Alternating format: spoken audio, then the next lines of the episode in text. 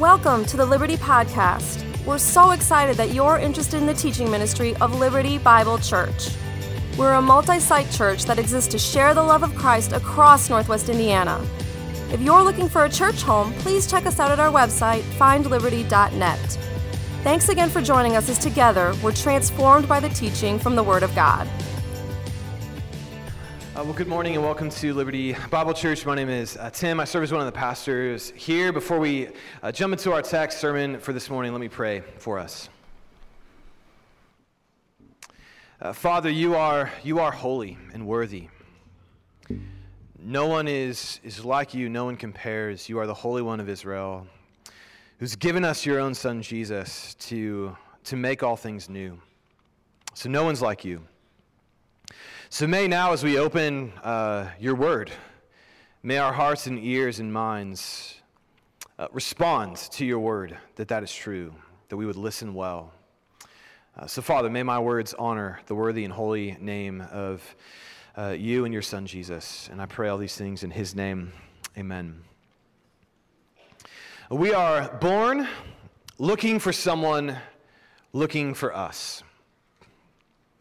I've used that quote before, but I'm bringing it back because it, to me, is a, a good starting point for this new series in the Gospel of Luke. We're calling Seeking Jesus.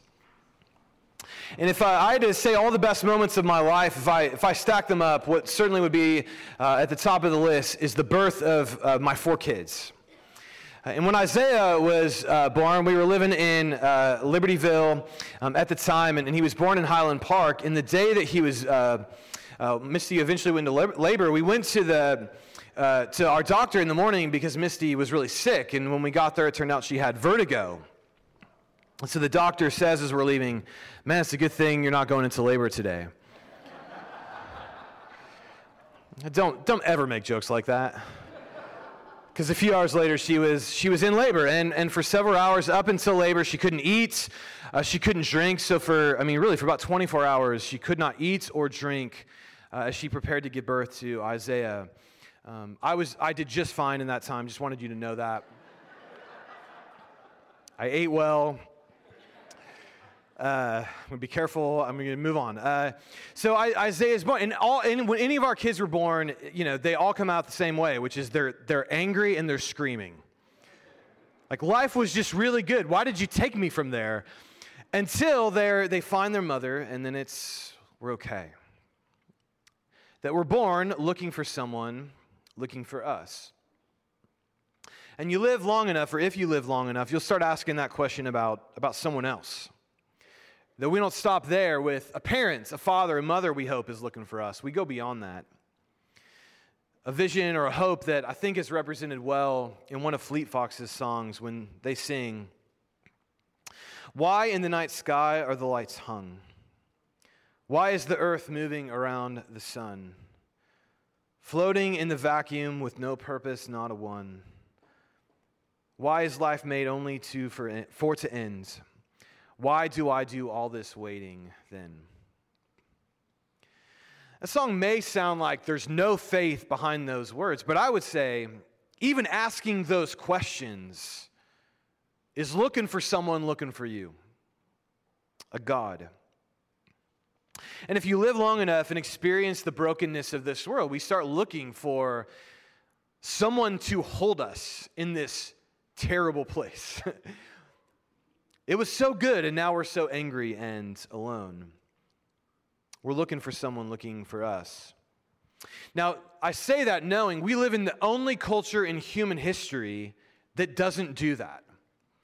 Secular Western humanist culture mocks the idea of a God, but you just need to know if you, if you scale human history, we're the only humans that have had that perspective. Most of humans have looked up at the stars and assumed someone is up there, and he, they, are looking for me.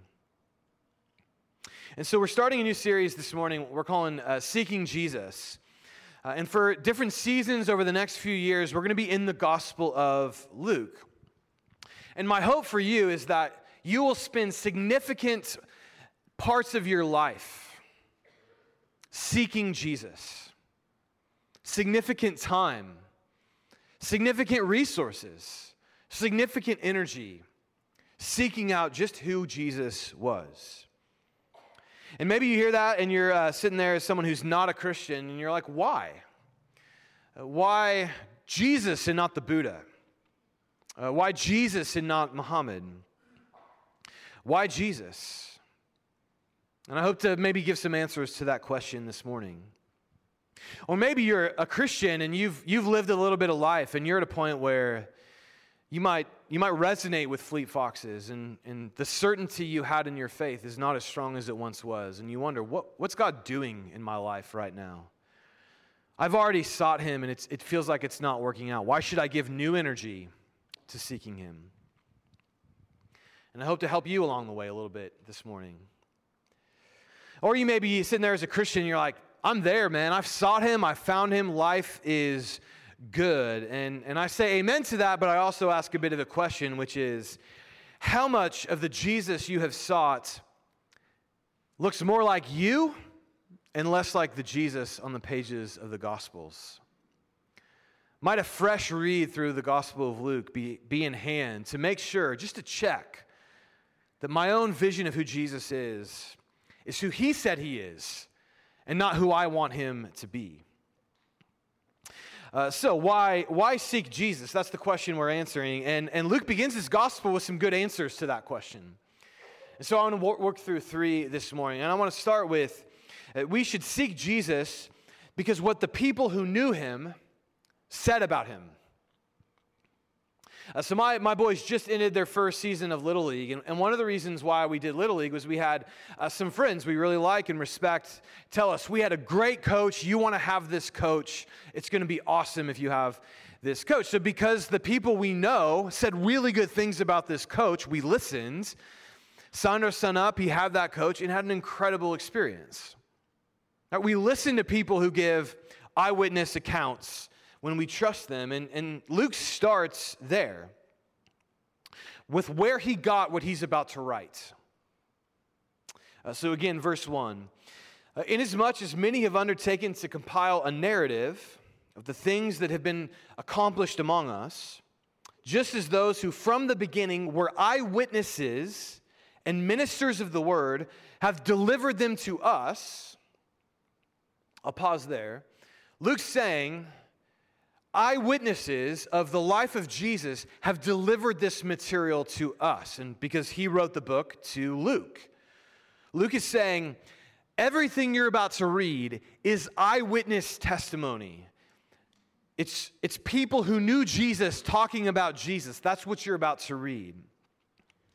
And that, that's important for me to name because that goes against certain assumptions our culture has today about the Gospels that the Gospels are really like, you know, fifth, sixth, 19th hand from the eyewitnesses. Uh, the, the, think of the, the game of telephone. The game of telephone is someone uh, speaks a message first and whispers it into someone's ear, and then af- after 20 people, the message gets totally corrupted. Right, so for example, if we were to play that game and I was to, to whisper in, uh, in someone's ear and, and, whisper something we all know to be true, which is um, everyone knows Indiana University is the most beautiful place on earth. That's right, Mickey. If that got whispered through about 20 people in this room, eventually what would be spoken as the message first received was everyone knows West Lafayette is the most beautiful place. and falseness would be spread throughout this room. So the that's how a lot of people think happened with the gospel. So there's a there's a, a professor, a scholar. His name is Bart Ehrman, who's a teacher at uh, University of North Carolina. Found out uh, this week he was a fellow classmate of Kevin Ehrhardt. And so, uh, so Bart Ehrman, his basic thing is he's, he's taking a different uh, track than, uh, than our friend Kevin. But uh, his track is no, the Gospels came fourth, fifth, nineteenth hand from the eyewitnesses. So what you're reading in Luke is not eyewitness uh, testimony.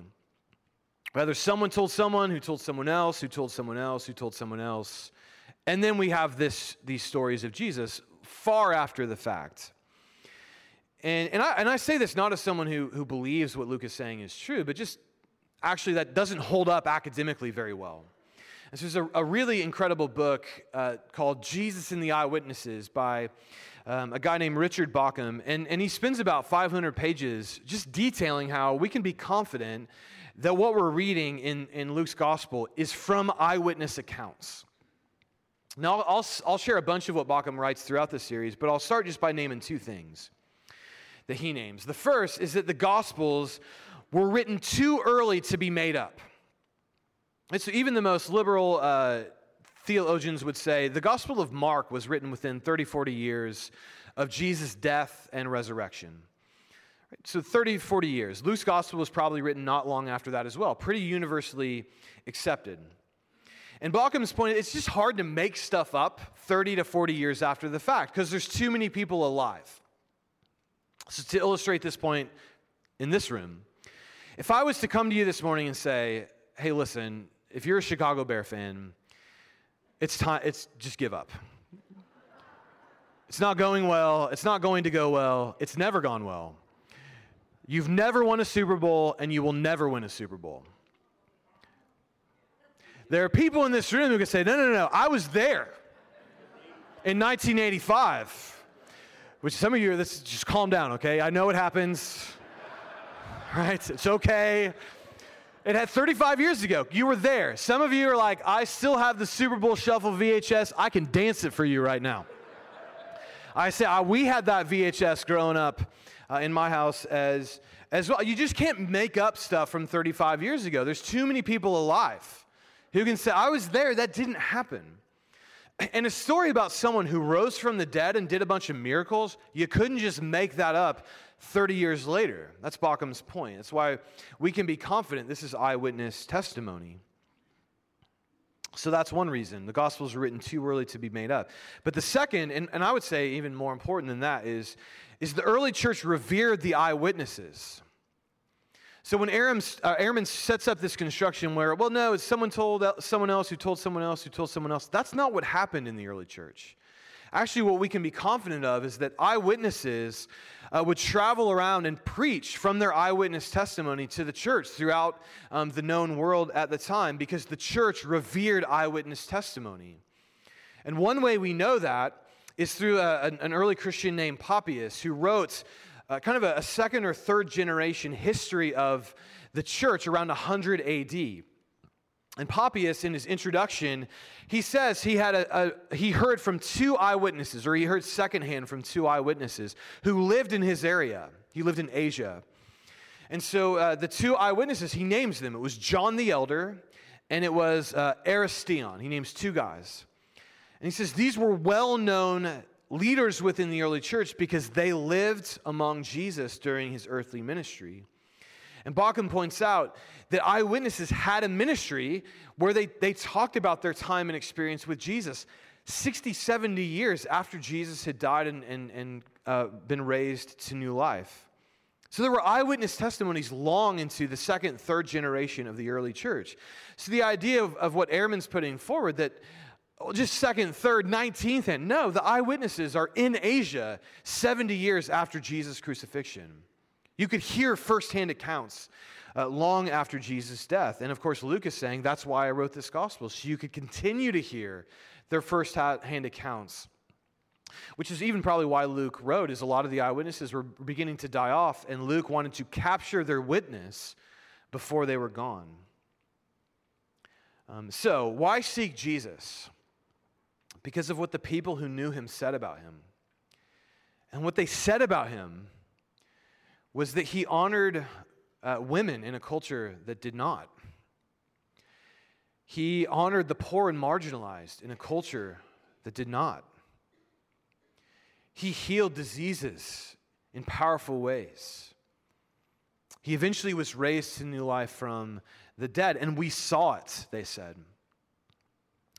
And maybe you're sitting there like, I don't know if I can believe. That's okay. That's a lot, right? But what you have to you have to reckon with the fact people are saying we saw it. A lot of people are saying we saw it. And that's one reason why I think Jesus is unique, why you should seek him and not other religious figures. No one talks about Muhammad this way. No one talks about the Buddha this way. What the people who knew Jesus said about him are outlandish things. And they're saying it's all true. And so we need to seek and listen to what they said. So that's first. Why seek Jesus? Well, listen to what the people who knew him said about him. And we had a little league coach that was like, he was fun with the kids. We're like, yes. Well, here you have people saying he rose people from the dead. Like you should listen to people who say that about another person. So that that's first. So why why seek Jesus? Well, second, we seek Jesus or should seek Jesus because he best explains the story we are living. And what explains the beauty of fall? Not, just moving back to Indiana, the, the color change here is, is far more pronounced than where we were living in, in Kansas. And I just found myself driving down the road like, I, I, I can't believe what I'm looking at right now. So, why, did, why does that happen? Well, I looked it up. Here's the scientific reason for why this happened. As night leaf increases in the autumn, chlorophyll production slows down and then stops, and eventually the chlorophyll is destroyed. That process reveals, and here's where I can't pretend I'm a scientist because I don't know how to say this word. Uh, the process reveals the carotenoids present in the leaves, and that shows their true colors. All that's true and pretty amazing. But it didn't have to be that way. They could have just stayed green and then fallen, and then we got to rake them up that way. Instead, this tapestry of colors that, I mean, just Wow. Why? Or uh, this week, uh, we have an election, and I've heard there are some people that are very opinionated about what happens on Tuesday. And yet, what I would say, in best interpretation of everyone, like right, what everyone wants is a just society where we tell the truth and care for the poor and flourish in a strong economy. We all want that, right? Why? Why not just, I just want to get mine and I don't care what happens to you? Why do we want a just and good society? And my answer to that is, is all of that comes from a God who thought it would be fun to make leaves beautiful before he made you rake them up. Or maybe he doesn't want us to, I don't know. Uh, there's a God who wants just, good, flourishing societies. And when Luke talks about Jesus, he doesn't just say, uh, Jesus did some interesting things, here they are. He says, he's compiled a narrative of the things that have been accomplished, or the word there is fulfilled, a narrative of the things that have been fulfilled among us. Luke is saying Jesus fulfills a story. And it's a story that you're living in now. It's a story of beauty and justice. It's a story of love and kindness and mercy. And so Luke is saying he's given a, a story, not just random facts about Jesus, and that's important uh, because a lot of when, if you read, read a lot of religious material, it's very boring because it's basically like, here's how you're supposed to live. Maybe some stories in there, but live this way. But Luke's story won't work that way. So we're about to go into the, uh, the Christmas season. We're going to tell the birth story of Jesus in uh, Luke's gospel. And I love the way Tim Keller describes this. It's like, it's really hard to preach the Christmas story and tell people how to live. Because what happens is shepherds are waiting in a field, and then the angels show up and just say, The Messiah is going to be, be born. Go to Bethlehem. It's like, what's the moral of that story? Are we supposed to go to Bethlehem? Are we supposed to go wait in a field till an angel comes and tells us something? Are we supposed to believe shepherds, whatever they tell us? Like, what's the, how do you live? And the point is, it's, it's not about how to live. It's Jesus is being born as the son of David in Bethlehem, and that's fulfilling a story, and you need to know that story. Because it will tell you why the leaves turn colors in leaves. It will tell you why you want a just and rich and good society. It will fulfill the longings of your heart. It accomplishes something. This is a narrative. And so, what, what story does Jesus fulfill? Well, it's the story, the quote I started with this morning. The story you, are all, you and all, I are all ultimately living in is a story where we are all looking for someone looking for us.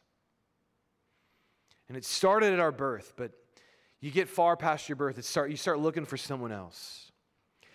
And Luke is saying, yes, someone is looking for you. And I'm going to tell you the story about that. And that leads me into point three. Well, why seek Jesus? Well, not just because of what the people who knew him said about him, not just because he tells you why the fall is beautiful, he tells you about the story you're living in, but third, we seek Jesus because he is seeking us. Uh, so Luke ends this little uh, introduction to his gospel by saying he's writing to Theophilus that Theophilus would have a certainty concerning the things Theophilus has been taught. And so Luke writes that Theophilus would have certainty. And so the question that's always been asked is well, who's Theophilus? And one answer to that is Theophilus, he's a real person that probably uh, funded Luke's work to write this gospel.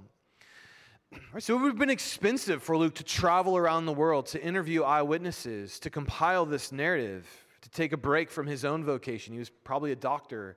He probably took a break from that work so he could write this gospel out.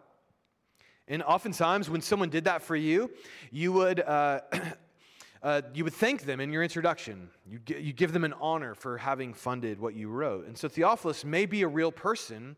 Luke knew, but now uh, Theophilus apparently was beginning to question whether or not the narrative surrounding Jesus was true. He'd heard it, he'd been taught it, and now he had some questions. And so Luke says, I'm, I'm going to write this down so you can have certainty. The word certainty just meaning firmness, reliability. This story I'm telling, it's a firm story. It's true, it happens. So that's one option. Theophilus is a real person, Luke wrote to. The other option is that Theophilus is you, the reader of Luke's gospel. Theophilus just means friend of God. And so Luke begins his introduction by saying, You, friend of God, I want you to know that what you're about to read is true. You can be certain of it. It's firm, it's reliable. So give your life to reading this, this, this, this gospel, giving your life to Jesus, being his disciple. And I land probably more on Theophilus as a real person, but whether Theophilus is a real person or not, that invitation to you and me is, is still very much in Luke's heart. He wants us to have certainty that Jesus is who he said he is. So, who is Jesus according to Luke? And a lot of commentators, theologians would say if, if you want a thesis statement to the Gospel of Luke, it's Luke chapter 19, verse 10. For the Son of Man came to seek and to save the lost. And so, who is Jesus? Jesus is the one you are looking for, who's looking for you.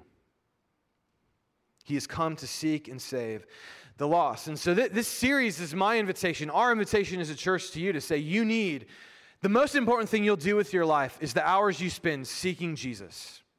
Give time, resources, energy, passion to discovering who this person is. But we say that because we believe the reason we seek Jesus is because he is the one seeking us. He's looking for us. But the reality is, if you live long enough, that can become harder and harder to believe. It's why Fleet Foxes, uh, their drummer, who once was a Christian, some of them had some attachment to faith at one point, began to sing instead of announcing who it was that hung the stars in the skies. They began to pose the question why are stars in the sky? Why is the earth going around the sun? Why is my life only made to end? Why am I just waiting here? Live long enough, and you can begin to wonder is anyone looking for me? And I don't just say that because of the Fleet Foxes, I say that my own story. Uh, the last few years in my life have been an assault on the certainty of the truth of Jesus. I talked about some of that last week in, in 2017 when we got Isaiah's diagnosis. That, that started but I have to say, in the last couple of years, as I've watched pastoral failure after pastoral failure, well known people turn out to be total, total frauds who are pastors of large churches. And then in my own life, pastors and Christian leaders I, I knew who turned out to be frauds. Um, and I want to be clear we Christians, we sin. There's a difference between catching Christians in sin, which will always happen, and c- catching Christians in abusive, harmful behavior, running over other people and not caring. And that's what I witnessed. It's hard to have certainty of Jesus when you watch people who claim his name do those things. And so when I read Luke's intro, hey, friend of God, you need some firmness, some reliability that Jesus is who he said he is. I'm like, yes, I need that.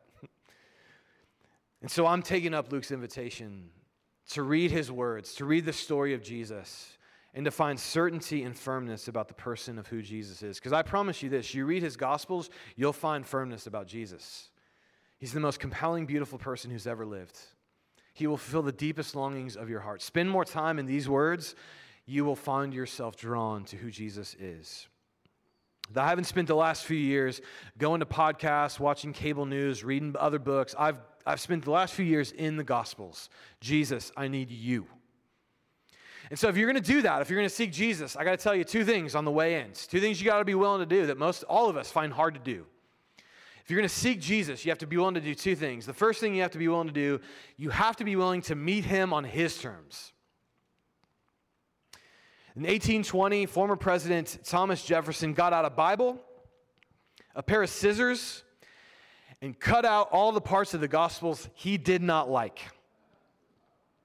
All the miracles, all the teachings, the events of his life he just didn't like, the resurrection of Jesus, cut out. And so he published it as The Life and Morals of Jesus of Nazareth. And here's how he introduced that book. There will be found remaining the most sublime and benevolent code of morals which has ever been offered to man. That's pretty nice. But he says more, and he shouldn't have. I have performed this operation for my own use by cutting verse by verse out of the printed book and arranging the matter which is evidently his and which is easily distinguishable as diamonds in a dunghill. The result is an octavo of 46 pages of pure and unsophisticated doctrines. So, uh, what he does is he looks at the Bible and he says, you know, parts of the Bible are just diamonds, incredible parts of Jesus' life, and other parts are dung. Now, so that I don't get fired, I'll pause so you can enter whatever word you want to replace dung with so it hits a little closer to home. Got it? That's a bold strategy. To say, I read the Gospels, uh, parts remind me of a toilet and parts remind me of diamonds. And yet I have to say, I appreciate his honesty that he's not actually interested in the person of Jesus. He's interested in his own vision of Jesus. Some of us, we're maybe less honest on that. That we like parts of his life, and other parts we just don't talk about very much. So, do you want to meet Jesus as he is? Or do you only want a Jesus who will rubber stamp what you already wanted in the first place? That if you're a Christian, you've been following Jesus for a long time, how much of your life has changed because you've had an authentic experience with Jesus? The way you speak has, has just utterly changed. The way you think about your wealth, your money, has utterly changed. The way you think about your politics, because you now worship King Jesus, the Messiah, the Son of David, has utterly changed. The way you think about your sexuality, the way you use your body in this world, totally changed. Are you willing to meet Jesus on his terms? Because he has opinions and he's, he loves you, but he's not going to change his opinions based on yours. So that's first. You got to be willing to meet Jesus on his terms. That's hard for some of us. We just we we pull out verses we like, we highlight them, and then the ones that confront us, we just they subtly fall from memory. And so that's a part of this series is maybe let's bring those things back to our attention. What are the verses we wish weren't in there? But the second thing you have to be willing to do, uh, if you're going to seek Jesus, you have to be willing to climb a tree. Luke 19, the thesis statement that I said summarizes the Luke's gospel that Jesus, the Son of Man, or Jesus says, the Son of Man came to seek and save the lost. That comes from a story of Jesus encountering a man, a wee little man. And a wee little man was he. He climbed up in a sycamore tree. Thanks for indulging me with that. Uh, Zacchaeus, he so wanted to see Jesus, he climbed in a tree. Now, we know the story and we don't think anything of it, but that, uh, that was an utterly humiliating act for someone to do. Zacchaeus was probably the most, most wealthy man in Jericho. He's rich, he's respected. Even though people don't like him, he's powerful. He's a, he's a dignified man dressed in fine clothing. And so, uh, well, obviously, not wanting to compare anyone to Zacchaeus, I started to wonder who in our congregation is just a dignified, like, per, and I, the person I thought of uh, is our elder, Steve Whitaker, who's just sitting right down here. Just a, just a wise, refined man. Imagine you're walking into to C and you look up, and there's, there's Steve in the tree. You're going to wonder what's wrong with Steve. And while Zacchaeus may have been short, and he, I'm not going to say anything else, Steve, you're good. Uh, just see him just tense it up, like, do I need to leave? And no, you don't, you're good. Uh, Zacchaeus is in a tree, and maybe because he's short and he couldn't see Jesus.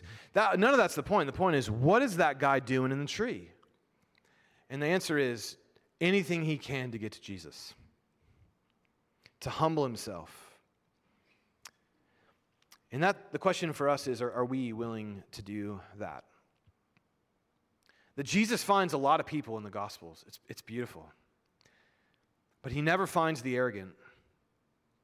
He never finds the prideful. He never finds the self satisfied religious people looking down in condescension on other people who are not as moral or as good as them. He never finds them. He always finds the people in the tree.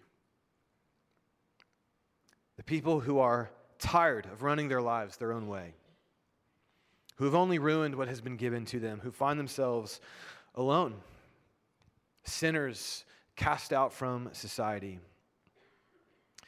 And so he looks up in the tree, Jesus, when he gets into Jericho, and he says, Zacchaeus, I'm coming to your house today.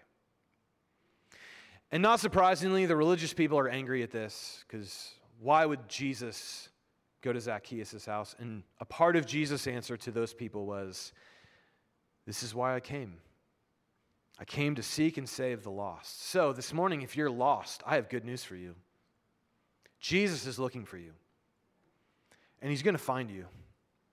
Sooner or later, you may not feel that this morning, but someday, when you're in a tree, he's going to find you.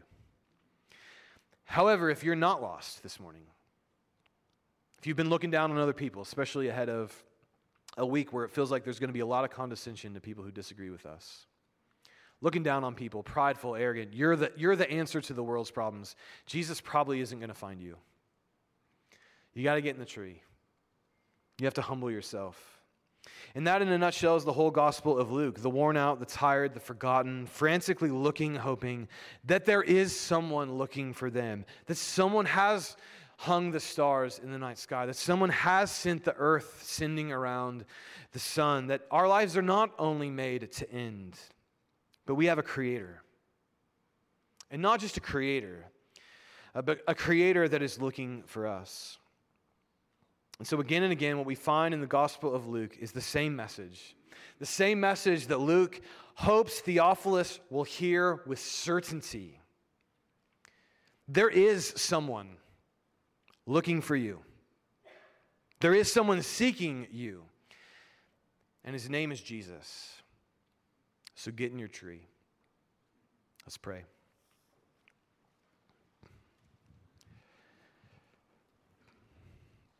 Uh, Father, those are not just words Jesus spoke in Luke 19, that he came to seek and save the lost. So, that for those of us who are, are well acquainted with our lostness, may those words just wash over in grace to us. He, he's he's going to find us, He's found us. what good news.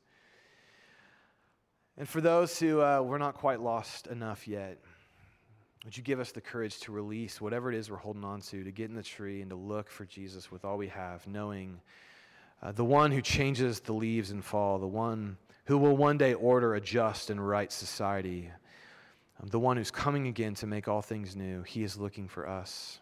He's come for us. He loves us. Make that true so we could release our self salvation projects and fall into your arms of grace. I pray all this in, in Jesus' name. Amen. Uh, well, one of the ways we do get in a tree is, uh, is communion. Right? We're all acknowledging we broke his body, we, we, we shed his blood. It had to be given for us to taste salvation. And so we come to his table invited as, his, as Jesus' brothers and sisters, as sons and daughters of, of the Father. Um, so if you're a Christian, this meal is for you. Uh, we want to invite you to come. We'll have four stations up front, one in the balcony. Uh, come in groups of five to seven. Uh, take the bread and dip it into the juice and eat it together at the instruction of those who are serving you. If you're not yet a Christian, this meal is not yet for you. But as we said, we believe Jesus is seeking you. And so just in these few minutes of, of just slowness, right? You don't have to, don't get out your phone. Don't, um, actually just ask God, hey, okay, Jesus said he's looking for me. So show me this week or show me right now. Uh, we believe God will do that. Um, and so, as you're ready, uh, we invite you to Jesus' uh, table if you are a Christian, if your faith is in Him.